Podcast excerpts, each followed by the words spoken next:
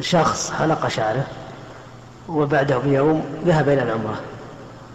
فلما انتهى من السعي لم يحلق. فلما وصل إلى البلد إلى بلده قيل له إنك أخطأت لأنك لم تمر الموس على رأسك. هل يجب عليه شيء في هذا؟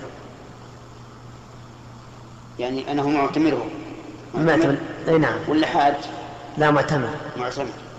المعتمر لا يجوز أن يقدم الحلق أو التقصير على السعي. فإن فعل جاهلا فإنه يحلقه إذا سعى. له حالق وهو ليس محرم.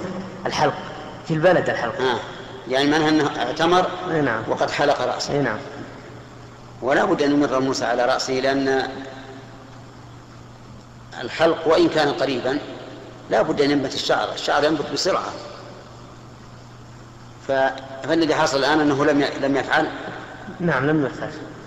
أرى أنه من باب الاحتياط يجب عليه أن يذبح فدية في مكة ويوزعها على الفقراء ويحلق شعره يقصر. لا بدون حلق لأن هذا بدل عن الحلق. حلق فات الرجل تحلل واعتقد أنه خلص من العمرة.